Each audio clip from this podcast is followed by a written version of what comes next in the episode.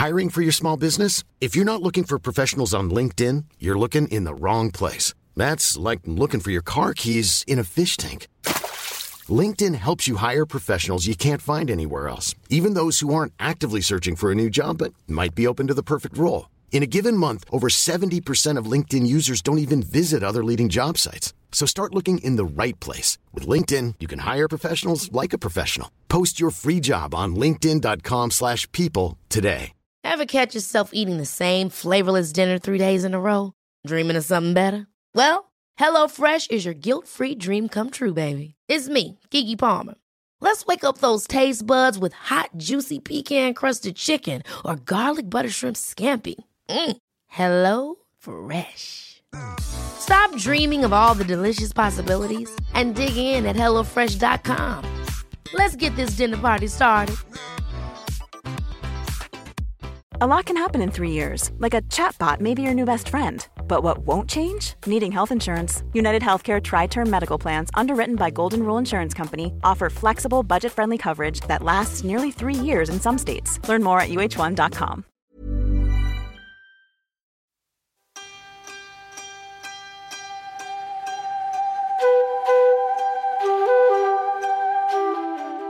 Om man committar till det man kan påverka, då kommer man märka att man mår bättre. Även om saker och ting känns eh, horribla runt omkring sig. Men det är det där committandet som vi ser i behandlingar, att man faktiskt eh, finner mening i saker och ting som är hjälpsamt. Alla reagerar olika i oroliga tider. För många av oss är det kanske första gången som vi befinner oss i en situation där det finns risk för krig i Sverige där räntorna skenat och arbetslösheten ökar. Det är ju inte konstigt om vi känner oss oroliga. Vi ska försöka reda ut vad oro är, när oron är sund och befogad och vad man kan göra om man känner att oron tar över ens liv och vardag. Till vår hjälp har vi med oss Agnes Mellstrand som är psykolog, författare till boken Psykiatri för icke-psykiatriker och en mycket uppskattad föreläsare.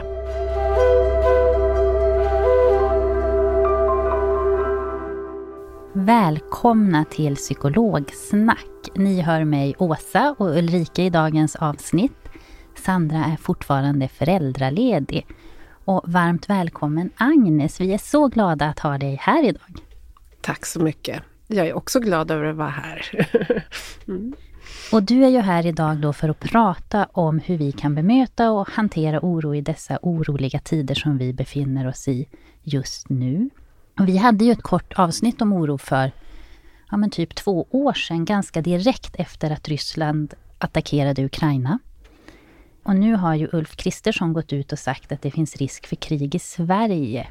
Och senast igår så kunde man väl läsa om att beräknade kaloriransoner kan vara aktuellt om det skulle bli krig. Och det har ju varit en del debatter kring om det här är hjälpsamt för oss att man går ut med den här informationen. Vad mm. tänker du kring det? Mm. Jag har liksom inget svar som är liksom bra eller dåligt svar, utan jag tänker generellt att man behöver information i sådana här lägen. Och att det, vi ska påminna oss om syftet med den här informationen. Och sen kan man ju ha åsikter om hur det, till exempel när försvarsministern gick ut med det här, hur det liksom kom ut väldigt sådär plötsligt. För på ett sätt har vi ju vant oss och så det blev lite som ett uppvaknande igen för några veckor sedan, eller det mm. kanske har gått mer än en månad nästan, där man då reagerade på att barn och ungdomar då faktiskt blev väldigt oroliga och reagerade på det här. Det direkt kom det upp saker i sociala medier som TikTok och så vidare som barn i mellanstadieåldern och lågstadieåldern reagerade kraftigt på. Mm. Vi har pratat om det här med oro innan vi satte oss här för att prata. Och när skulle du säga att det är befogat att känna oro? Då? Mm, nu kommer ni inte få ett liksom, hurtigt svar eller kanske så tröstsamt svar, men oron som vi känner och har känt ett tag, det beror på vilken oro det är, men på det stora hela så ska vi ju reagera. Jag vill normalisera det, att vi ska reagera. Och eh, om vi inte skulle bry oss, då skulle jag bli mörkrädd. Mm. Så oron fyller en viss funktion till action, till att vi faktiskt eh, på ett kollektivt sätt tar ansvar för medmänskligheten. Så oron är en enorm resurs till handlingskraft mm. på ett kollektivt plan. Men sen kan vi också hjälpa oss själva på det individuella planet när vi märker att oron är inte konstruktiv just nu. Den är inte alls hjälpsam. Den Mm. leder till att det låser sig för mig. Mm. Hur vet man då om eh, oron är överdriven och kanske leder till de här låsningarna? Mm. Eh, och den oron kan man ju kalla för att mer för grubblerier och ältande. Man märker att den eh, tidsåtgången, den, att den håller på för länge. Det går inte att släppa, det går inte att stänga av, det går inte att liksom reglera den.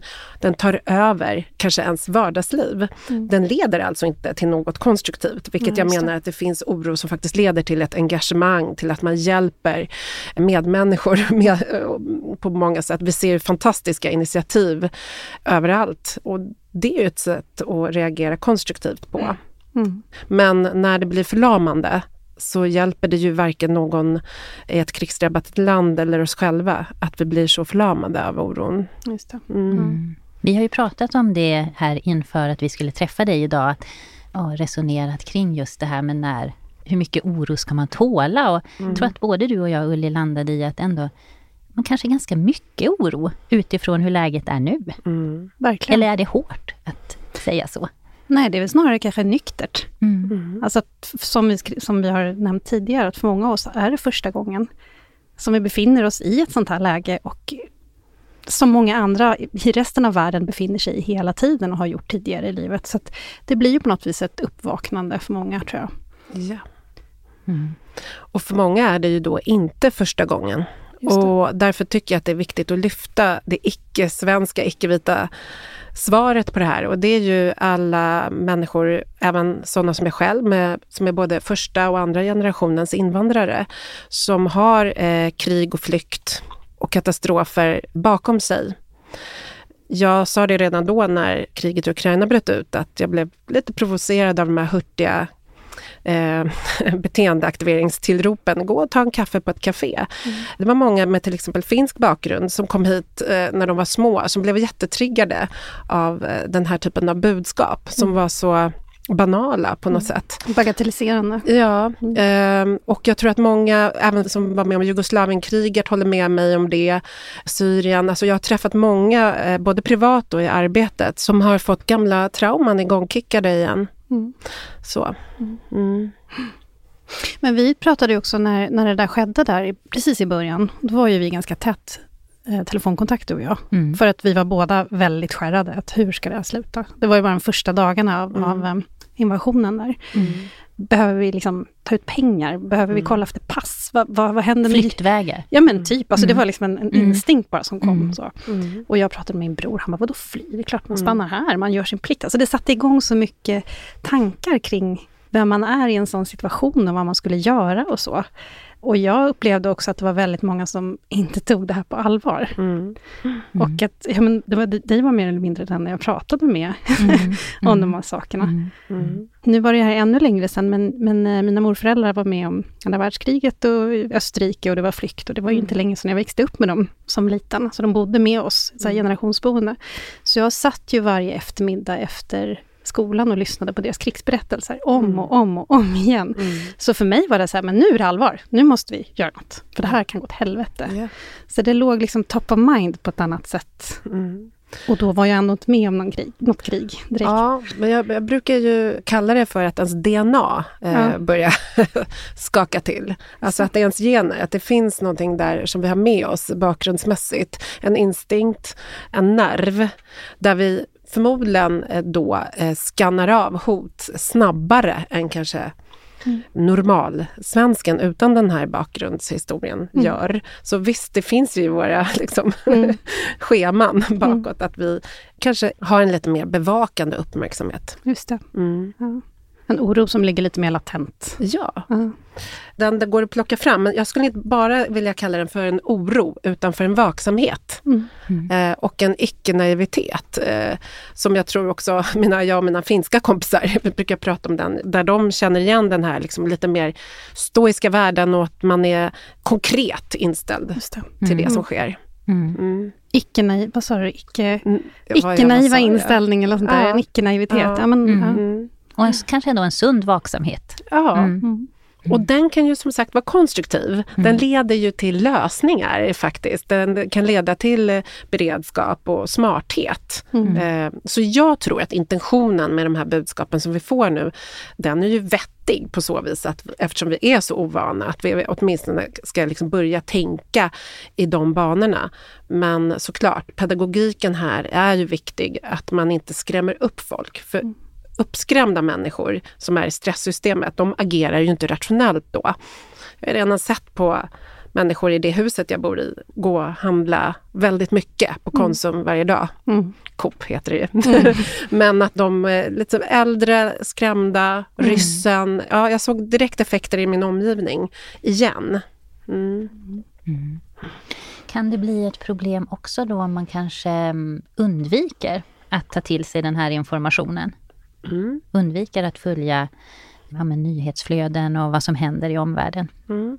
Där måste vi också göra skillnad på vad som är en medveten eh, ransonering eller liksom reglering av hur mycket nyheter jag ska och bör kolla på för att må hyfsat okej ändå.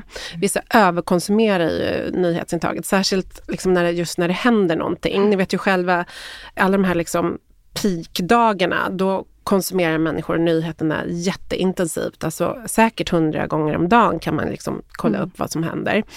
Sen går det sakta men säkert ner. Och vilket också börjar bli lite obehagligt när det går ner helt. Att folk vänjer sig vid antalet döda här och där i olika områden i världen. Att vi habituerar, alltså vänjer oss. Men när vi börjar undvika det, alltså att vi lägger på en skärm, alltså det blir ungefär som vid hälsoångest så tokigt så att den personen som har hälsoångest aldrig vill besöka sjukvården. Hänger ni med? Det blir så ett, en twist på det. Och här är det ju samma sak, att man... eh, Det är någon sorts förnekelse, skulle jag säga. Mm, Men det vet jag ju inte riktigt. hur- Jag kan inte riktigt säga att jag har uppfattat att folk medvetet har den strategin. Mer att människor tänker att jag måste konsumera mindre av de här nyheterna för att annars blir jag konsumerad. Mm. Att medvetet välja kanske lite vad man tar del av och hur ofta, vilka nyhetsmedier. Det tycker jag själv, att välja ut lite. Jag tänker nu, som du sa Ulle, när vi höll på att prata mycket, ja då konsumerar jag mer. Kanske inte heller blev helt hjälpsamt utan att så här, hitta en lagom nivå. Mm. Inte när man uppdaterar var tionde sekund som jag gjorde där i början. Mm. Fast från början tänker jag att, att det måste få vara naturligt att det är så. Men det är ju efter några dagar som man bör liksom kanske hjälpa sig själv att, att reglera det. Mm, och återgå till här och nu. Men inte sätta på skygglappar. För glömmer vi bort alla de människor som är, är i nöd, de känner av det. Mm. Så vi får ju inte klippa den instinkten att bry sig, att bry oss. En fin balansgång mellan att överkonsumera och bli avtrubbad och tappa sin medmänsklighet. Precis. Mm. Och ja, motsatsen då. Mm. Och eh, som jag märker då är ju att när, när det händer saker kanske i länder där man har rötter så blir man ju också väldigt eh, ledsen och frustrerad när man märker kanske att ens vänner eller omgivning eller bekantskapskrets man uppfattar det som att folk bara rullar på som om ingenting. Business as usual. Och det är också svårt för många. Alltså hallå, hallå. Liksom man känner sig bortglömd. Bryr sig inte mina kompisar? Varför frågar de inte mig någonting? Varför är det ingen som lägger upp någonting om det här? Det är också en sån där kollektiv existentiell ensamhet, en övergivenhet. Eh, Så det är väldigt mycket existentiell ångest kopplad till den här krisen. Och jag tycker att det, det är något annat nu än, än de här, när ni vet när det var den här pandemikrisen. Jag tycker det här är på en annan nivå. Liksom. Mm. En, det går inte att jämföra. Mm, det är olika grupper det handlar om, det är olika falanger, det är olika livsåskådningar, det är så polariserande. Exakt. Mm. Ja, Men en annan sak som vi har diskuterat är ju också det här med sociala medier. Och när man liksom konsumerar allt möjligt, tänker jag, i sociala medier. I ens flöde, ja men det kommer upp eh, både från krigsdrabbade områden, från olika liksom, kriser i världen, till eh, gulliga hundar och katter, inredning. Och jag tänker, hur kan man förhålla sig där? Där tänker jag också, det är lite det vi pratar om nu så här att ja, men det kan vara lätt att bara scrolla förbi och så går man vidare till de där söta hundarna för att det är mycket lättare att ta in än att stanna i och faktiskt se ja, men de här eh, föräldrarna som har förlorat eh, sina barn i kriget. Har du någon tanke kring det? När jag bara levde mig in i det du sa och jag kände igen mig att det blir en, en sån märklig situation egentligen. Att det här flödet blandas av lemlästade personer till liksom gulliga TikTok-katter. Mm.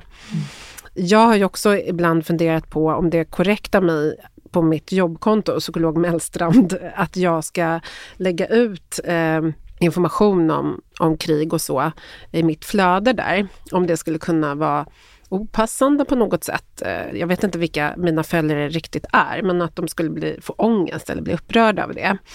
Samtidigt är jag väldigt eh, noggrann med att inte liksom eh, hur ska jag säga, jag, folk vet var jag står någonstans. Eh, men eh, jag tror inte, jag, jag hetsar ju inte på något sätt. Men jag förstår att det kan bli konstigt när jag ena stunden lägger upp en jätte jätterolig kattfilm och i nästa stund är jag så upprörd över att någon har mördats. Mm. mm. Hänger ni med? Mm. och samtidigt är det ju så det är att leva just nu. Mm. Och vi måste liksom byta fokus till här och nu och sen till det här och vi måste ändå reagera. Mm. Och jag vet att jag lägger upp de här för att jag vill inte att folk ska glömma. Mm. Jag vill ju att folk ändå ska liksom bry sig. Mm. Att vi inte ska så här, låtsas som om ingenting händer. Mm. Mm. Ja men jag tänker, jag är ju, och du Ulli också, en av dina följare och jag har reflekterat kring ditt eh, flöde men också blandningen där och uppskattar den just för att det är den gulliga lilla katten och mm. mm. också allvarliga händelser som behöver uppmärksammas. Mm. mm tack Åsa. Mm. ja men precis som du säger, båda delar måste få finnas. Um, det är ju svårt att, att, ta sig igenom dagen annars. Ja. Jag tänkte bara på en annan fråga också lite kopplat till det här som kanske kan väckas och som nästan känns, redan när man pratar om det, lite så här, oh, jobbigt. Alltså skuldkänslor, att man nästan kan få skuldkänslor också bara över att lyfta det här, men att vi har det så bra. Mm. Och andra har det så, ja men har det så hemskt och lever under fruktansvärda förhållanden och i krig till mm. exempel. Hur kan man förhålla sig och bemöta sina egna känslor där? Ja men skuld till exempel. Mm. Jag tänker så här att uppskatta och känna tacksamhet för det man har och känna förundran för det istället för skuld är hjälpsamt. Jag pratade med Jens här ute som har den här studion om just det här att jag tog del av den här fruktansvärda eh, nyheten eh, idag om ett dödsfall och sen kom min dotter in i lägenheten och liksom var glad över att hon skulle få liksom mysa hemma. Hon kom hem var helt så blöt. Mm. Hon var som en blöt katt. Och så gosade hon ner sig i soffan och åt liksom sour cream chips och eh, dipp. Mm. Och det fick mig att känna så här, jag kände ingen skuld för det, utan bara så här trygghet. Och jag har liksom, det finns ju faktiskt en eh, sån försvarsmekanism eller en sån reaktion hos oss. Vi brukar ofta prata om kamp och flyktsystemet mm. och eh, fryssystemet och eh, att spela död. Men det finns också en som heter, handlar om att vårda att man går in och vill vårda någon, att man liksom vill vara med sina nära och kära. Mm. Liksom hålla om varandra. Boa liksom. Boa lite. Mm. Det är också en sån instinkt som kommer då, att då blir man ännu mer så åh, mm. så. Just det. Och så jag hoppas att fler kan känna en viss förundran och tacksamhet när saker och ting händer. Att ja, vissa saker kanske vi har tagit för givet. Låt oss stanna upp här och, och bara liksom släppa släppa så här, bagateller och tjafs. Mm. och njuta lite av det vi har. Mm. Mm. Och det är då Navalny då, som fick nyheten idag om mm. att han hade blivit Precis. dödad. Mm. Exakt. Ja. Och den eh, för mig blir det att det väcker, jag sa ju det till er innan, att jag pendlar väldigt mycket i de här frågorna mellan att vara personlig, professionell och privat. Mm. Och som tur är så har jag ett yrke som gör att där är jag ju professionell. Mm. Och där kan jag vila väldigt mycket i min professionalism. Men som privatperson är inte jag vaccinerad mot att känna extremt mycket. Mm. Eh, och som en följare till mig skrev, det här gör så jäkla ont mm. att han är död. Mm. För det, han var ju en symbol för hopp, mm. för frihet en så stor del av liksom Östeuropa. Mm. Vi tittade på den här mannen som är liksom i min ålder, lite äldre, och bara liksom beundrade honom. Han var en sån stark symbol. Och när såna här saker händer, då på kollektivt plan, så ökar ju självklart oron. Men återigen den här existentiella hoppfullheten, alltså den drabbas ju. Och då tänkte jag att nu ska jag träffa er idag efter mm. det här. Ja. Eh, och samtidigt blir ju det just också återhämtande. Mm. mm. Mm. Det Att blir ord på det. konstruktivt. Ja, Mm. Ja, Att formulera det tillsammans. ja, Ja. exakt. Prata med varandra. Mm. Mm. Våga stanna i det och prata om det. Quality sleep is essential. That's why the Sleep Number Smart Bed is designed for your ever evolving sleep needs. Need a bed that's firmer or softer on either side? Helps you sleep at a comfortable temperature? Sleep Number Smart Beds let you individualize your comfort so you sleep better together. JD Power ranks Sleep Number number 1 in customer satisfaction with mattresses purchased in-store. And now, save 50% on the Sleep Number limited edition Smart Bed for a limited time. For JD Power 2023 award information, visit jdpower.com/awards. Only at a Sleep Number store or sleepnumber.com. Ever catch yourself eating the same flavorless dinner three days in a row? Dreaming of something better? Well, HelloFresh is your guilt-free dream come true, baby. It's me, Kiki Palmer. Let's wake up those taste buds with hot, juicy pecan-crusted chicken or garlic butter shrimp scampi. Mm. Hello Fresh. Stop dreaming of all the delicious possibilities and dig in at HelloFresh.com. Let's get this dinner party started.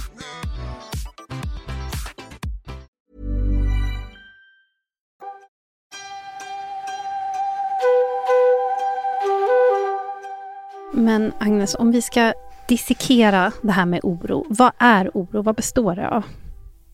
Ja, jag skulle ändå vilja prata om oro och rädsla. De hör ju ihop, för det väcker ju liksom stresssystemet.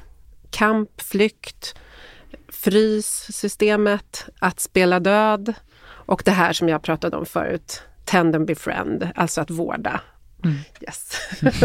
jag glömde bort vad det hette förut. Men det jag vill säga med det är att det finns ju en funktion i oron och rädslan att, som ska skydda oss från fara. Rädsla är ju mer konkret, va? eller hur? Där, där blir vi ju rädda för någonting som, det kan vara en, en aggressiv person som står och skriker på oss. Vi ska bli rädda, vi ska skydda oss, vi ska kanske sticka därifrån. Oron däremot är ju väldigt kopplad till dåtid, framtid och även här och nu, där vi som däggdjur är unika på det sättet att vi kan föreställa oss faror. Och därmed reagerar vår hjärna på de här farorna. Och de kan vara konstruerade. Så alltså, vår oro kan ju väckas på olika sätt. Och den oron är ju oftast då fysisk, men också för oss människor eh, full av orostankar. Alltså många förknippar ju oro med orostankar och orosbilder, minnen, känslor. Och där tycker jag att det är bra om man kan beskriva det för sig själv. Vilka tankar har jag? Vilka känslor? Eh, hur känns det i kroppen? Och vilka handlingsimpulser har jag när jag får den här oron? Så det är lite häftigt att vara människa, men också jobbigt att vara människa. Mm. Vi kan ju inte stänga av den här funktionen liksom hos oss. Nej, det är synd om människorna, som August Strindberg sa. Ja, det är ju det. Ja. Verkligen. Ja. Som vi kämpar. Ja. Ja, men där genom att sätta ord på, ja, men på känslorna. Nu kan inte jag referera så där proffsigt till en studie, men jag har läst i alla fall någonstans, en studie, där man eh, har sett i, när man har avbildat hjärnan, att genom att sätta ord på känslorna så har liksom aktiviteten i hjärnan i rädslosystemet minskat. Ja. Så det är ju ganska häftigt. I alla fall tänker jag väl, nu vet jag inte hur starka känslorna var, men jag tänker så här milda, måttlig eh, styrka. Just det. Mm. Och om jag förstår det rätt så handlar det ju någonstans om att flytta sin uppmärksamhet längre fram till pannloben. Alltså till frontalloberna där man reflekterar. Så fort man gör en sån analys, jag märker att jag får känslan av att som vi KBT-psykologer brukar lära ut att man ska säga. Det kom en tanke om att jag kanske blir sjuk. Eh, Så fort jag säger, beskriver meningen eller tanken på det sättet så förflyttas verksamheten framåt till den smartare delen av hjärnan. Så från det här rädslocentret till Ja. vårt planerande, tänkande, reflekterande Ja, ställe. Precis. Och då brukar jag också använda ett ord som jag, jag tror att jag har hittat på det. Mm. Empatismart. Ja, Ja. det låter väldigt bra. Ja. Ja, för då kan vi vara empatismarta i vårt bemötande gentemot andra, som vi till exempel till och med kanske först blir triggade och lite rädda för. Men om vi är i vår professionella miljö så måste vi ju liksom hantera våra rädslor och vara proffsiga, eller hur? Även Mm. om vi tycker någon är skrämmande. Mm. Eh, då är vi empatismarta, men vi kan också vara empatismarta gentemot oss själva. Alltså en smart självmedkänsla där. Mm. Mm. Coolt, jag gillar det ordet. Empati. Inte, in, ja, empati, smart. Mm. Ja, jag tänker inte bara empati, utan empati smart. Ja, verkligen. Ja. Mm. Men om man redan innan kriget, här, nu pratar jag bara om kriget här, men jag Mm. menar alla de här händelserna, jag menar det finns ju flera krig som pågår och Mm. det finns eh, ett val, kommande val här i Mm. USA, det finns ju ekonom, ekonomisk oro Mm. och så vidare, det finns massa olika teman. Men om man redan innan alla de här händelserna haft en sårbarhet för oro, Mm. reagerar man då starkare och drabbas av mer oro när det händer en sån här grej? Mm. Hmm. Det där är ju lite lustigt för att det finns ju eh, personer i alla fall, jag vet inte om ni också har märkt det när ni jobbar med era klienter, att de som redan har en sårbarhet, till exempel ett generaliserat ångestsyndrom, GAD, de kan, vissa kan ju bli ännu mer triggade men andra förhåller sig ganska så här, ja, ja, Nyktert. nyktert och liksom det, det har faktiskt inte triggat igång mer. Jag tycker det inte alls har varit så där som förväntat. Mm. Så att jag tycker det är lite intressant just att vissa sårbara personer inte har blivit mer triggade medan andra faktiskt har det. Och återigen så tänker jag det här med att det vi har med oss eh, i vår inlärningshistoria och bakåt, släkten, att det kan vara saker som väcker, det kan vara både en sårbarhet och också en styrka när sådana här saker händer. Mm. Men eh, ja, man trodde ju till exempel under pandemin att suicidtalen skulle gå upp. Det gjorde de ju faktiskt inte. Däremot så skulle jag nog ändå tro att den här ekonomiska krisen eh, kan eh, dra upp de Mm. talen eftersom det så här, historiskt sett har varit mer liksom, vanligt att eh, ekonomiska kriser kan få människor att, att ja, inte vilja leva längre. Mm. Mm. Att problemen känns liksom olösliga. Ja, Mm. Ja. Ehm, Så det har man ju genom tiderna sett, det är en sån här trigger. Mm. Vad var frågan? Sårbarhet? Jo, men frågan är om man redan om man Mm. har en sårbarhet för oro sen innan, om man då reagerar ännu starkare. Ja, men det är eh, klart, det jag här tänker ändå eh, att de flesta såklart gör det. Mm. Jag menar, min mamma är ju dement och jag vill liksom inte att hon ska kolla på nyheterna. Mm. För jag vet inte i vilken utsträckning hon förstår det hon ser, men jag vill absolut inte att hon ska drabbas av flashbacks. Mm. Och det kan ju hända. PTSD är ju en sån eh, sjukdom som tyvärr kan återuppstå i olika lägen liksom, Mm. med vissa triggers. Mm. Det. Och när tycker du då att man ska söka hjälp? Jag tycker först att vi ska försöka hjälpa varandra i liksom samtalet, i medmänsklighet, att vara varandras liksom medvandrare. Att vi också ska våga fråga människor som vi vet har kanske släktingar i olika delar av världen. Så hur är det? De upplever ju faktiskt nu, oavsett vilket land vi pratar om nu med Mm. olika krig, att de här frågorna inte riktigt ställs. Nej. Man får inte frågan, men det är något sorts undvikande. Och då, då kanske man förenar sig med sin grupp som förstår en. Mm. Och då blir det tyvärr en, liksom, ja, en distansering mellan olika grupper. Mm. Och jag tycker att man ska söka hjälp professionell vård om man märker att man blir, liksom, jag, kan inte, jag kan inte ta hand om min vardag längre. Mm. Jag, jag, jag kommer liksom inte ur det här. Det kan faktiskt vara så att man går in i en depression. Hopplöshet och maktlöshetskänslor kan verkligen leda till en sån sjukdom. Det är ju inte konstigt. Så Nej. kriser kan ju bli så att säga komplicerade Mm. och vissa kommer att fastna i, Mm. i till exempel en komplicerad krisreaktion. Mm.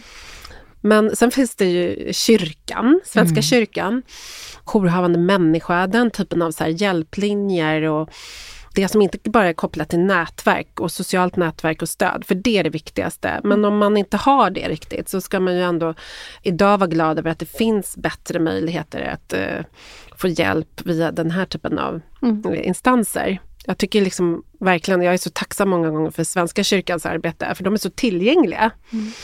Diakoner, präster. Mm. Vid sorg så har ju de alltid varit så hjälpsamma och så Mm. tillgängliga. Mm. Och inte rädda. Inte rädda. Nej. Nej, de byter inte sida på Just gatan när de möter den. Just det. Mm.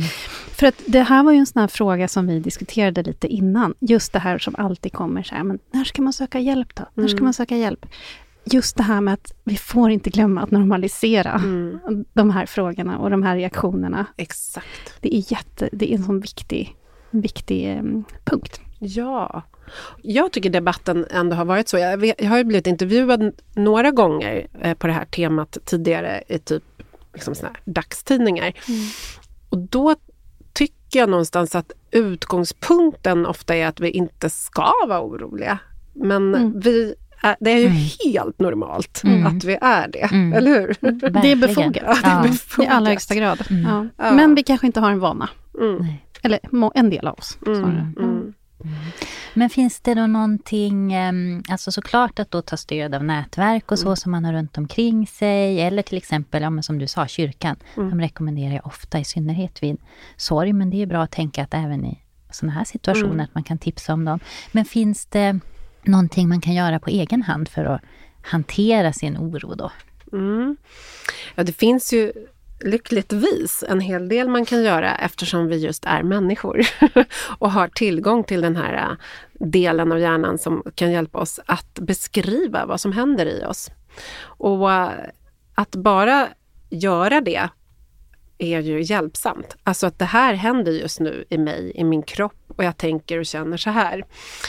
Så jag skulle liksom, man kan med självvård läsa på lite. Det här är ju tekniker jag jobbar med, eller metoder, är ju oftast från den kognitiva beteendeterapin. Men den är ju väldigt bred, så där har vi också till exempel acceptance and commitment therapy som jag tycker är en otroligt hjälpsam inriktning. Och jag skulle ändå vilja påstå att det är ett förhållningssätt. Mm. mm. Så man behöver absolut inte, det kan bli en svår metod att liksom begripa ibland, men om man tar med sig förhållningssätt och förkortar dem på följande sätt. Vad behöver jag hjälp med att acceptera att jag inte kan påverka? Att man jobbar med alltså acceptans av det man inte kan påverka. Och eh, committa till det jag kan påverka. Mm. Och det var det jag sa i början om man committar till det man kan påverka, då kommer man märka att man mår bättre. Mm. Även om saker och ting känns eh, horribla runt omkring sig. Mm. Men det är det där committandet som vi ser i behandlingar, att man faktiskt eh, finner mening i saker och ting som är hjälpsamt. Mm.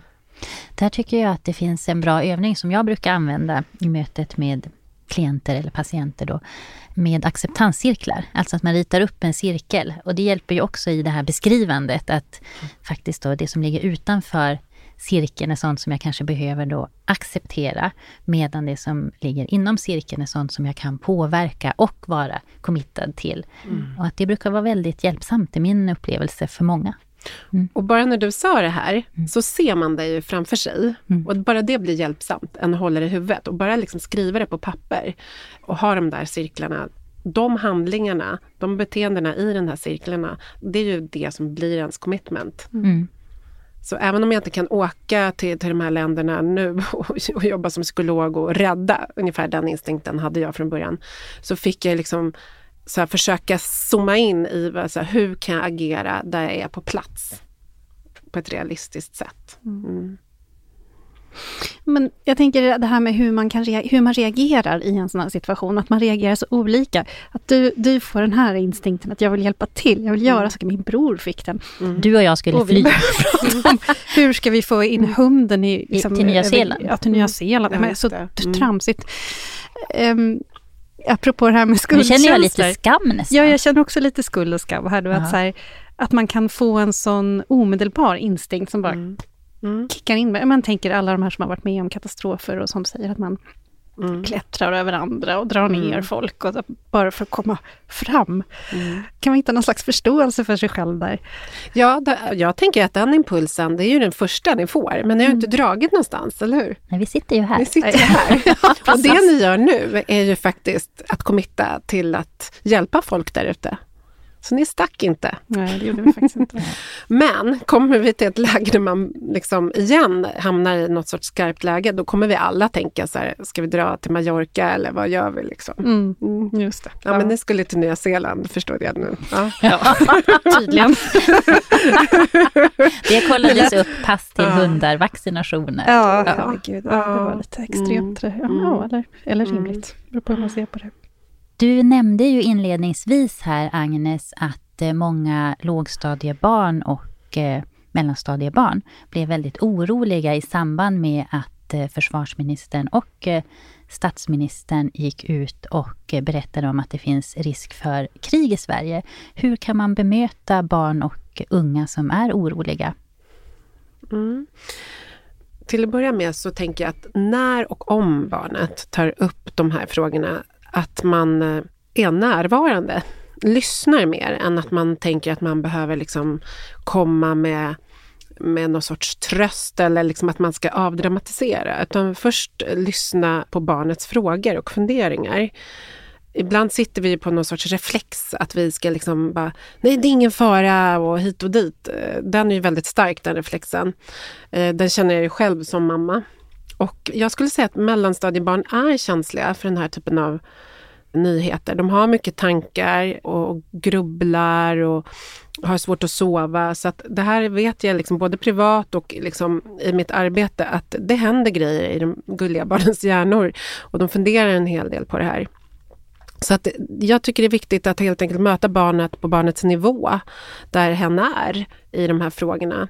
Och eh, de flesta föräldrar och viktiga vuxna vet någonstans hur de ska formulera sig. Jag tycker det kommer ganska naturligt att vi inte ger svar som är för dräpande, om ni förstår vad jag menar. Mm. Eh, men som är liksom positivt neutrala, skulle jag säga. Men kopplade till barnets liksom kognitiva nivå såklart. Men bara man lyssnar. Ni vet när man stressar runt sådär och så kommer barnet hem och bara, ah, när man, så här, titta vad jag såg på TikTok. Och så visar de en, så här, bilder på de här barnen. Mm som lider. Och då måste man nog fasiken sätta sig ner en stund och bara, ah, hur känns det här för dig? Men sen vet ni ju, barn är ju sådär, de går in och ut ur det här. Sen så vill de ju liksom äta kirre, liksom, chips, mm. en stund senare. Mm. Och då ska de få göra det. Mm. mm. Då är det så. Då har vi ju liksom gjort den här vi hoppar in och hoppar ut ur det här, liksom, mm. ur de här känslorna. Mm. mm.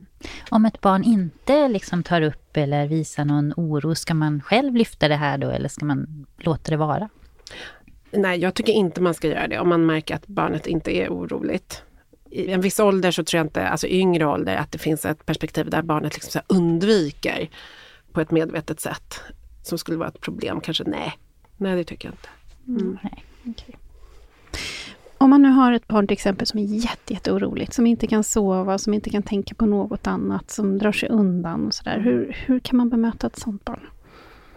Alltså det, som du beskrev det nu så lät det ju ganska allvarligt att det faktiskt verkligen var svårt för det barnet. Så att där lät det nästan som att man behöver kanske lite extra stöttning och hjälp. Alltså föräldrar brukar ju och viktiga vuxna kunna hantera det där. Men om man märker att man som vuxen till och med tycker att jag vet inte hur jag ska hjälpa mitt barn för det har låst sig, så kanske man behöver eh, hjälp. Men det vanliga är att eh, om man tänker att det är ändå ganska liksom, en ångestnivå som ändå inte är den liksom, mest förlamande. Det är ändå att man håller rutinerna, man gör saker som vanligt. Man, man går på den där hockeymatchen, eh, man försöker så långt som möjligt följa de här rutinerna med fritidsaktiviteter och gå till skolan och allt det där. Det håller en ju. Liksom. Barn ska vara barn. Mm. Och det ser vi ju till exempel i Ukraina hur man i Charkiv har de här skolorna, i tunnelbana tunnlarna. Liksom. Hur man upprätthåller den här liksom, lekfullheten och vardagen i barnens liv. Så det är ju jätteviktigt vid den här typen av ångest. Så att, återigen, eh, visst, man bör söka hjälp om det har hakat upp sig rejält, men, men du kommer fortfarande få det rådet, tror jag, som jag sa nu, att man mm. ska låta barnet få liksom, göra lekfulla saker. Mm. Även om hen inte riktigt känner själv att den kan det så ska man så pusha och stötta till det. Mm. Mm. Stort tack Agnes för att du ville gästa oss och tack för ett eh, fint och givande samtal. Tack, så fint att hänga med kollegor. Ja, Ni är så mysiga. Så. Du har ju också skrivit en bok, Psykiatri för icke-psykiatriker, om det hållbara bemötandet och de vanligaste psykiatriska tillstånden. Tänkte så här, avslutningsvis, vill du berätta lite om den boken? Ja, det är en bok som vänder sig till alla där ute som möter människor som har det svårt, som har ett psykiskt lidande och till och med då psykiska sjukdomar. Det är en bok om bemötande och hur du kan bli tryggare i dig själv när du bemöter människor till exempel i kris, sorg, depression och så vidare. Jag skrev den boken för att jag önskar mig att vi just ska förenas vid kriser och eh, stötta varandra som medvandrare och eh, inte vara rädda för det. Mm. Vi har starka undvikande impulser ibland att gå över på andra sidan gatan. Och jag tror att den här boken, och det har jag hört också, den har tryggat många till att våga mer. Mm. Mm. Vad fint ord, medvandrare.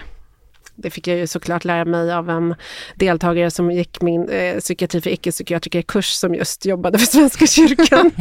den, ja, det har jag tagit av henne. Hon var nog diakon. Ja. Men eh, om man vill komma i kontakt med dig då, hur gör man då? Man kan eh, titta på min hemsida www.agnesmellstrand.se. Där kan man även hitta kontaktuppgifter till mig. Jag finns också på Instagram, psykolog Mellstrand. Och där förenar jag just det här, liksom lite vad jag gör i mitt arbetsliv och vilka katter jag tycker är roliga, plus de sakerna i världen som jag tycker är viktiga att vi inte glömmer bort. Mm. Det var väl så. Ja, men stort tack återigen. Och vi blir så glada och tacksamma att ni är fler och fler som lyssnar på podden. Så fortsätt gärna att skicka era frågor via sociala medier eller på mejl till hejpsykologsnack.gmail.com. Och prenumerera gärna på podden via Spotify eller er poddapp så att ni inte missar något avsnitt.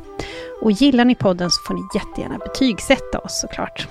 Tack för att ni har lyssnat. Vi hörs nästa vecka. Tack.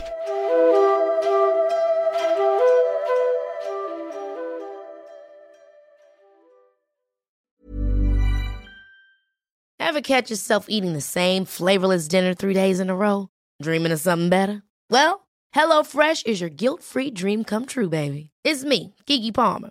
Let's wake up those taste buds with hot, juicy pecan-crusted chicken or garlic butter shrimp scampi. Mm. Hello Fresh. Stop dreaming of all the delicious possibilities and dig in at HelloFresh.com. Let's get this dinner party started.